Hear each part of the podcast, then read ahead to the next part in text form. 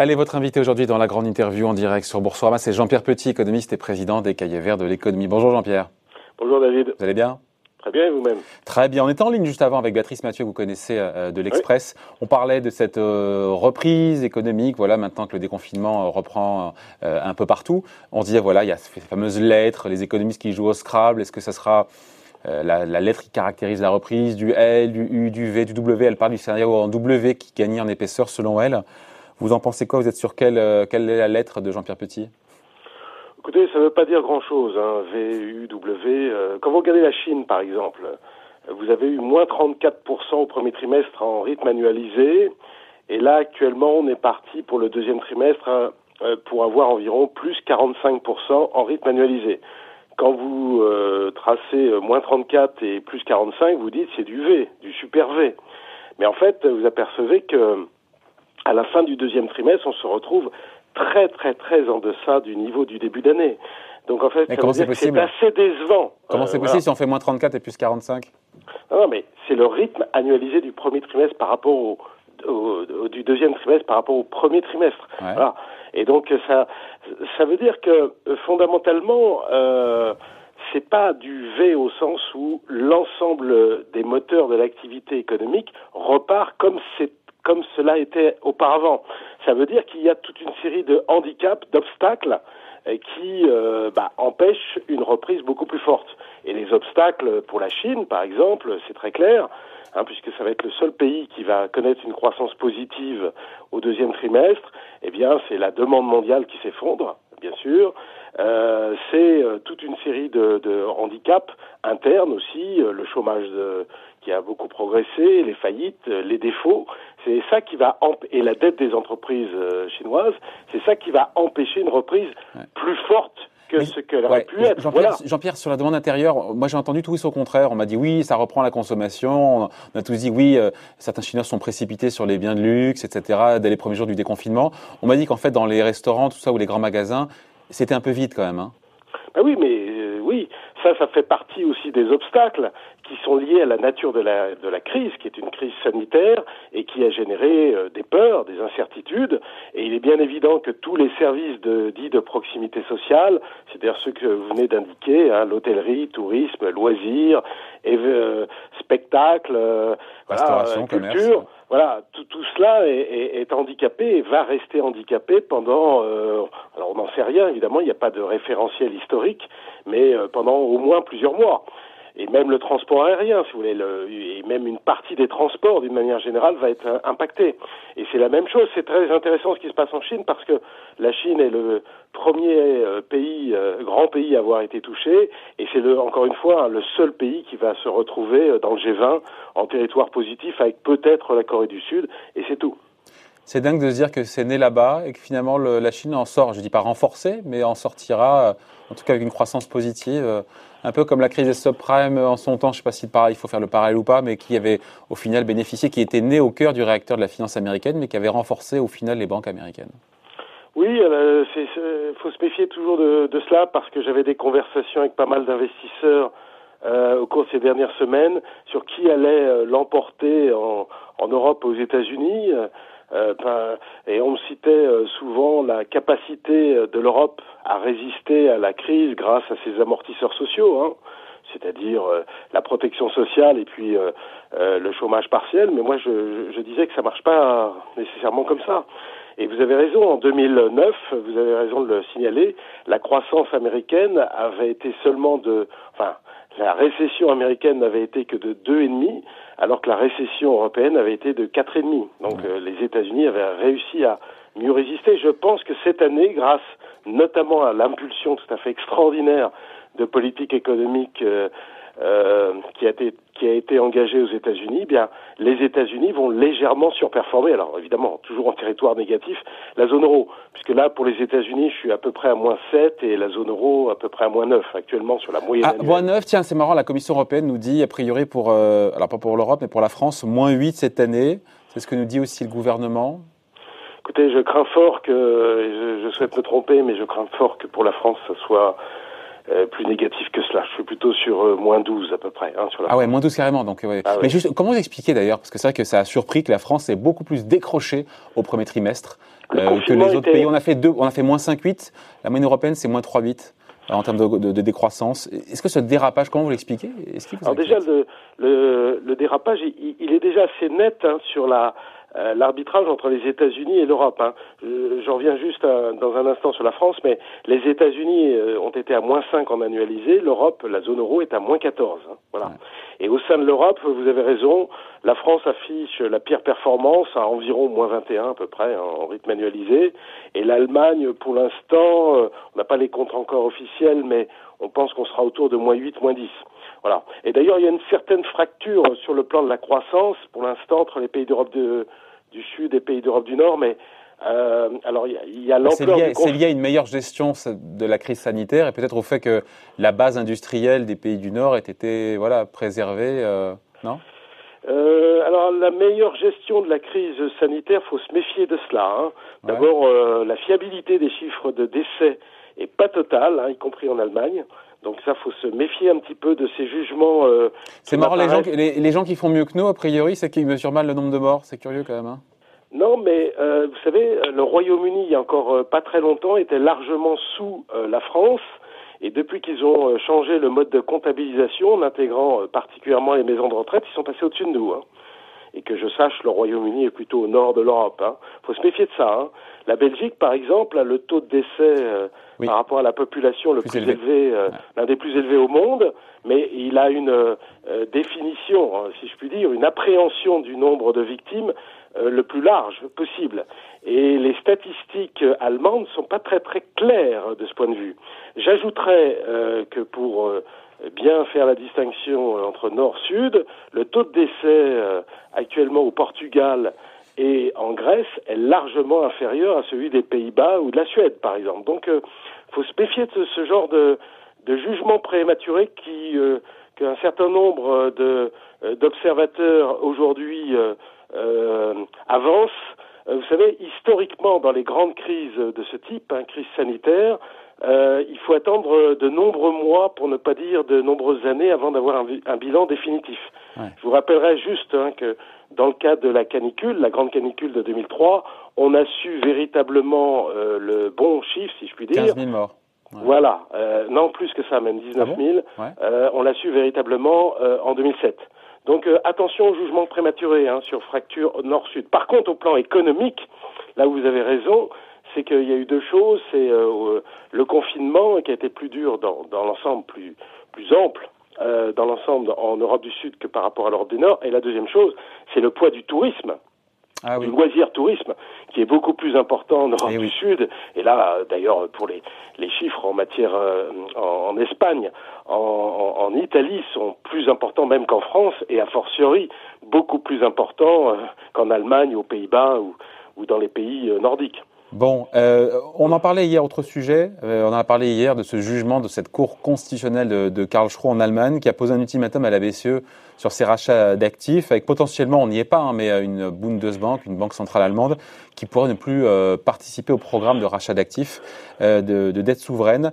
Les marchés s'en contrefichent, mais royalement, à tort ou pas, parce que certains disent que cette décision peut potentiellement fragiliser la zone euro et mettre en danger l'action de la BCE qui n'aurait plus la bouba à ses côtés.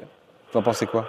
Écoutez, d'une manière générale, je vous dirais, en réfléchissant sur tout ce qui s'est passé depuis une dizaine d'années, que la nécessité économique finit toujours par l'emporter sur les contraintes légales et institutionnelles.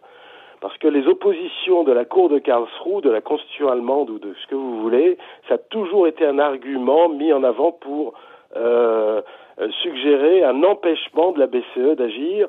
Or, la BCE a fini avec le, avec le temps, avec beaucoup de retard, à euh, mettre en place des politiques monétaires euh, extrêmement non conventionnelle euh, notamment rachetant des obligations privées, hein, je le rappelle.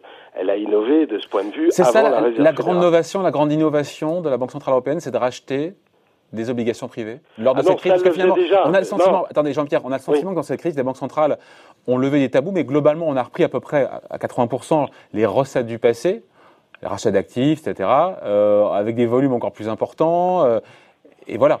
C'est un peu les recettes du passé, mais il y a eu quelques innovations, ça en fait partie quand la BCE rachète des obligations d'entreprise? Ah non, parce que ça, elle le faisait déjà. Ah. Euh, ça, euh, ça, là, c'est pas une innovation de la de la BCE. Alors c'est quoi C'est la en revanche une innovation de la euh, de La la, Fed. Réserve fédérale, Voilà. qui elle ne l'avait jamais fait. Et j'ajouterais euh, qu'elle l'a fait non seulement sur le marché primaire, mais également sur le marché secondaire, et elle l'a fait non seulement sur les obligations qu'on va qu'on va qualifier de bien notées, comme le- ce qu'on appelle la- les obligations investment grade, mais elle l'a fait également sur le high yield, c'est-à-dire sur les obligations euh, euh, très risquées. Et donc, en quoi c'est important? Donc les deux, ça c'est l'innovation du côté Fed, euh, acheter des obligations privées parfois mal notées. Euh, quelle était l'innovation de la BCE et en quoi c'était important de le faire pour les deux? Ah bah, c'est très important parce que euh, l'économie euh, américaine comme l'économie euh, européenne sont des économies très financiarisées dans lesquelles le marché du crédit, ce qu'on appelle le marché du crédit, c'est-à-dire le marché des obligations d'entreprise, n'a jamais été aussi important hein, dans le financement de l'économie. Essentiellement aux États-Unis. Ah non, non, ça a progressé aussi en zone euro. Oui, mais- N'oubliez pas que quand on a mis BAL, BAL 3 en place, eh bien, euh, forcément, ça a un petit peu écrémé euh, le financement des entreprises qui venaient se financer auprès des banques et qui ne, ne le peuvent plus et qui ont été Oui, mais en redirigées- proportion, Jean-Pierre, beaucoup plus d'entreprises américaines se financent. Ah non, mais, non, mais en niveau, en niveau, ça je suis d'accord. Par exemple, le high yield, euh, c'est plus de 6% euh, du euh, PIB américain. Le high yield en Europe, ce n'est que 2,5%, 2,5 à 3%. Donc c'est beaucoup moins, mais néanmoins, ça a beaucoup progressé. Et l'investment grade encore plus. Donc euh, le marché du crédit est devenu beaucoup plus important. Pour répondre complètement à votre question, il n'y a pas que ça. hein. Si- si L'action des banques centrales a été plus massive que lors de la précédente récession plus de réactive et 2000 plus massive. en termes de rapidité, d'ampleur que d'approfondissement des outils. Voilà ce que je, je dirais. Donc on dit la même chose, plus réactif, plus de montants de moyens mis en jeu, mais pas tellement avec des nouveaux outils. Or, on le disait, donc rachat de dettes privées euh, mal notées par la Fed. Et côté BCE, quels sont les tabous qui ont été levés? Bah, les tabous, le- les tabous, euh, ça dépend ce que vous appelez tabou, mais elle a, elle a ré- bah, les nouveaux donc les grandes innovations, c'était euh, non seulement de mettre en place le PEPP, le fameux euh, programme de, de rachat lié à la, à la pandémie hein, de 750 milliards, Oui, mais ce sont Euh, des rachats d'actifs, de dettes souveraines. Voilà, euh, et d'obligations privées. Mais euh, il y a eu aussi la grande flexibilité d'action euh, qu'elle s'est euh, Ah, ouais. qu'elle qu'elle a mise en place, c'est-à-dire euh, notamment la règle des 33 euh, euh, qu'elle, euh, euh, qui lui empêchait d'aller euh, acheter euh, plus de dettes italiennes lorsqu'on atteignait euh, Il lorsqu'on faut, atteignait faut rappeler, la, Jean-Pierre, 33%, elle n'a pas le droit de détenir plus de 33% Voilà, des obligations d'un pays. C'est ça. La Grèce a été éligible. Enfin, il y a, y a eu toute une série de, euh, de règles euh, qui étaient un petit peu contraignantes, qui ont été abolies et qui, mine de rien, sur le plan de l'efficacité de la transmission de la politique monétaire, eh bien, euh, sont tout à fait essentielles. Donc, c'est pas seulement l'ampleur, si vous voulez, des, des montants, parce que là, sur l'ampleur des montants, on est à 1110 milliards de rachats d'un- d'actifs sur la sur l'année 2020. Donc, c'est par évidemment la BCE. Par la BCE. C'est donc énorme, mais ça va euh, au-delà. C'est la technique, la flexibilité qu'elle s'est donnée qui, qui a beaucoup progressé. Donc vous n'avez Alors, rien à redire, Jean-Pierre, rien à redire sur l'action à la fois des gouvernements et des autorités, donc, et aussi des banques centrales? Si, j'aurais des choses à redire, c'est-à-dire que ça n'a pas été quand même suffisamment rapide, euh, notamment euh, en zone euro. Il y a eu des erreurs, des hésitations, des tergiversations, et je pense surtout que de toute façon, ce n'est pas terminé. Il va falloir d'autres actions parce que l'ampleur de la récession est, inouïe et que les conditions macro-financières ne sont pas du tout remontées à leur niveau du début d'année. Hein. C'est-à-dire qu'il y a encore un niveau d'aversion risque, il y, a des niveaux de spread de crédit, au niveau de la bourse, des taux d'intérêt réels qui ne sont pas suffisamment accommodantes eu égard à la situation macroéconomique. Je n'ai pas répondu complètement tout à l'heure à votre question parce que vous m'avez un petit peu interrompu à, Ouais, propos de la, de la Cour de Karlsruhe. Ouais. Euh, C'est-à-dire que la décision ne concerne pas le fameux PEPP. Hein, donc, On est euh, d'accord, voilà. ça concerne l'action de Mario Draghi en 2015. Ouais, ouais, la- L'action antérieure, enfin, disons que le recours avait été fait sur la, la, la reprise euh, des achats en 2019. Mais enfin, et, et je pense que de toute façon, d'une part, ça ne concerne pas que le, le, le- le PEPP. Le- Je pense que la BCE a moyen de, de répondre de façon argumentée à, aux décisions de la Cour de Karlsruhe. ce qui, de toute façon, le QE pourrait être décidé sans intervention de la Banque centrale allemande. Et puis, j'ai envie de vous dire, de toute façon, on peut modifier les traités. Hein, donc, donc, les, donc les marchés ont raison de s'en contrefiche royalement. Oh, de, son contrefiche, c'est-à-dire qu'il considère. Non, mais l'impact sur les taux de change ou sur les, taux longs euh, souverains en Europe. L'horizon euh, des marchés, vous voyez, c'est trois mois à peu près, euh, grand maximum, surtout actuellement. Donc il considère que tant qu'on ne touche pas au PEPP, qui est quand même l'innovation principale aujourd'hui, et que de toute façon, le, il n'y a pas d'interruption des décisions de la politique monétaire de la BCE pour l'instant. Donc de toute façon, il considère que c'est quelque chose à surveiller pour le moyen terme, mais pas quelque chose de, menaçant, de très menaçant pour le court terme. Jean-Pierre, euh, les banques étaient, on en parlait tout à l'heure, euh, une partie du problème dans l'équation de la crise financière de 2008. Euh, aujourd'hui, elles font partie de la solution justement pour éviter les faillites d'entreprises. On le voit en France au travers des, c'est le canal de transmission de ces prêts garantis par l'État, de ce pont de cash aérien, comme dit le patron de la BPI. sauf que des faillites potentiellement, il va quand même y en avoir. Euh, beaucoup d'instituts l'ont dit. Est-ce que les banques françaises, européennes, américaines, j'ai envie de dire, sont, elles peuvent se retrouver en difficulté si euh, la vague de faillite d'entreprises était trop importante? On les a vues provisionner massivement. Hein. C'est 40 milliards de dollars entre l'Europe et les États-Unis sur le premier trimestre. Est-ce que c'est suffisant? Est-ce qu'elles peuvent être en difficulté ces banques? Oui, mais de toute façon, elles seront en difficulté forcément. Euh, vous venez de le dire, par le provisionnement, par la dégradation d'une manière générale de la qualité de leur portefeuille. La, seule vraie question qu'il faut se poser, c'est est-ce qu'il y a un risque potentiellement systémique sur le système bancaire mondial du fait même de cette récession? Moi, bah, je, je, je, pense que non. Et pourtant, je ne suis pas du tout complaisant sur la récession, hein, comme vous, l'avez vu tout à l'heure. Je pense que non, parce que les banques ont abordé cette crise de façon beaucoup plus solide qu'auparavant, en termes de ratio de fonds propres, en termes de ratio de liquidité, en termes de ratio de levier. Euh, donc c'est la grande différence. Et d'ailleurs, le marché l'a, reconnu parce que même au pire moment de la dislocation de marché, c'est-à-dire euh, le 23 mars, hein, lorsqu'on avait des, spreads extrêmement élevés, des problèmes de liquidité, puis un marché boursier au plus bas. Hein, le marché, l'indice S&P 500 était à 2200 et quelques.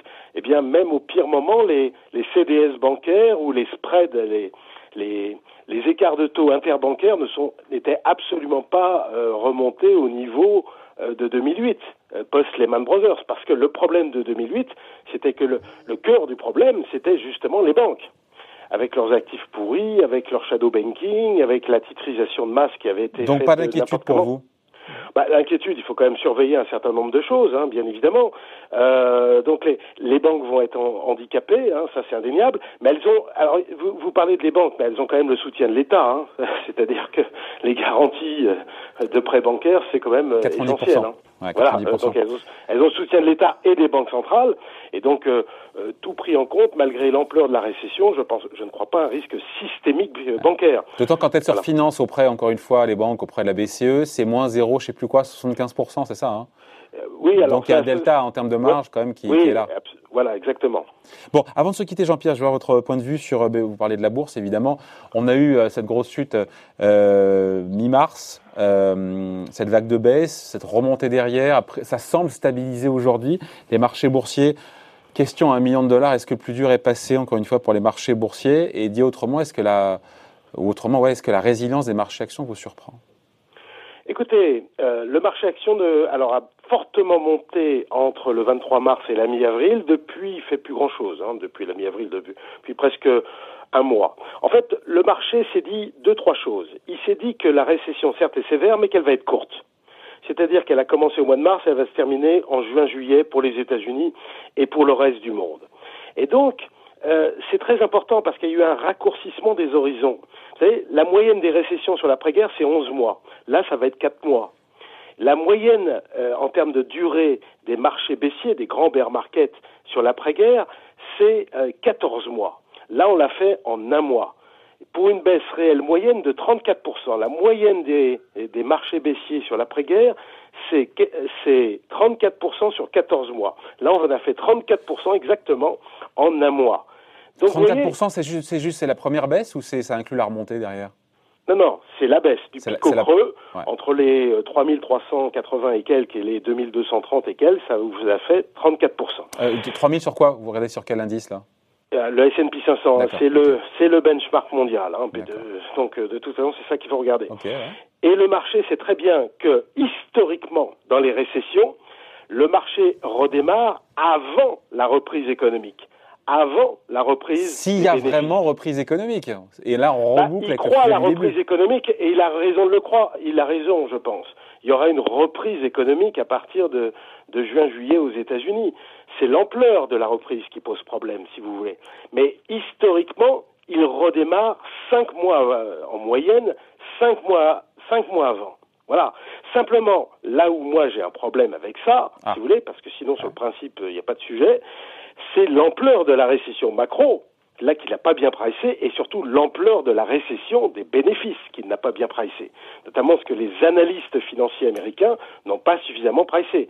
Et à mon avis, au cours des prochaines semaines, ils ne vont pas arrêter de réviser à la baisse les prévisions de BPA pour cette année.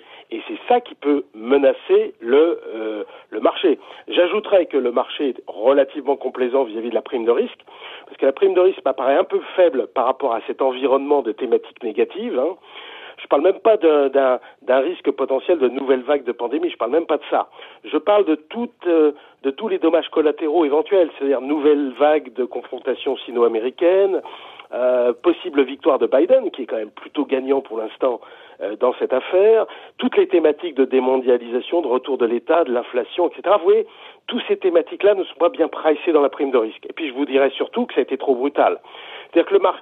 vous savez, historiquement sur les, sur les marchés euh, euh, en, en, anticipation de la reprise, hein, comme je le disais tout à l'heure, le marché entre le creux du marché et le creux du cycle, ou le début de la reprise, il gagne 28% en 5 mois en moyenne. Et là, on l'a fait en quelques semaines. Et là, on l'a fait en un mois. Donc, c'est trop rapide pour moi. Donc, ce qui vous met, que je résume euh, la pensée complexe de Jean-Pierre Petit. Non, elle n'est pas complexe. mais si, mais si. Ne vous sous-estimez pas. non, mais c'est que euh, les marchés ont raison donc de parier sur une reprise. Qu'est-ce qui vous met mal à l'aise aujourd'hui, donc, si on devait résumer? Non, ça, me, ça, ne, ça ne met pas très à l'aise. Enfin, le problème, c'est que euh, je pense qu'il faut plutôt, face à l'ampleur de, cette, de ce rallye, être prudent et donc ne pas jouer la poursuite du rallye. Et de toute façon, j'ai envie de vous dire, même s'il se poursuit, ce rallye quand même, ce rallye, même s'il a été puissant et rapide, a été assez défensif. Si vous regardez bien dans ce qui euh, surperforme, ce sont plutôt les défensives par rapport aux cycliques. C'est ça qui est très intéressant. Ce sont plutôt les grandes valeurs plutôt que les petites valeurs, ce qu'on appelle les, les big caps par rapport aux small caps. C'est plutôt le marché américain plutôt que les marchés périphériques, y compris les marchés, euh, si vous voulez, les marchés euh, européens. C'est plutôt la tech par rapport à la non-tech. La tech est un des grands gagnants, supposé est un des grands gagnants euh, de la de la crise.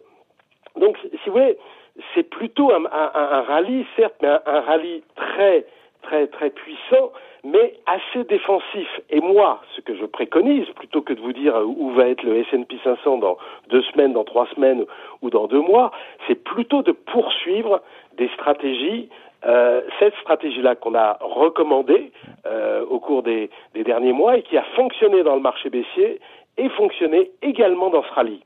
Donc, quelle que soit l'évolution directionnelle du marché boursier américain, je pense qu'il faut continuer à avoir ces stratégies de couverture. Stratégie de couverture qu'on peut avoir aussi sur l'or, qui a bien performé euh, et que nous avons recommandé, euh, le dollar américain qui a bien performé, le, le franc suisse, euh, le, le, yen, et puis le crédit, hein, le crédit qui a dans l'ensemble plus mieux performé que les actions. Voilà. Donc je reste prudent. Euh, c'est-à-dire que quelle que soit l'évolution directionnelle du marché, je pense que cette prudence continuera, euh, cette stratégie de prudence continuera d'être validée. Hmm. En tout cas, euh, cette période de stabilisation pour vous, il, il y a des risques qui sont mal placés par les marchés, vous l'avez évoqué, mais s'il y avait rechute, on ne retomberait pas à des niveaux aussi bas qu'en mars. Je pense que ça va être très très difficile, sauf si vraiment il y a de très mauvaises surprises à la fois au niveau euh, de la crise, la crise sanitaire, si jamais on a des foyers d'épidémie qui, euh, assez massifs qui redémarrent dans des pays clés, ou sauf s'il y a des dommages collatéraux très négatifs, je pense en particulier à la euh, guerre sino-américaine, parce que Trump a fini par comprendre que l'un des moyens de se faire réélire, eh c'est de se poser en chef de guerre. et en chef de guerre, parce que quand vous représentez à l'élection américaine, historiquement depuis deux siècles, quand vous êtes un chef de guerre, quelles que soient les conditions, hein, par ailleurs, vous avez de bonnes chances d'être élu. Hein. Ça a été le cas de Roosevelt, de Wilson, D'où ces dernières sorties. voilà. Euh, ou même de Bush euh, Junior, qui était pourtant pas très bon en 2004, quand il a fait sa guerre en, en Irak à partir de 2003. Donc là, il a compris, il, il finit par avoir compris que il fallait se présenter comme un chef de guerre contre le principal responsable de la crise sanitaire, c'est-à-dire la Chine.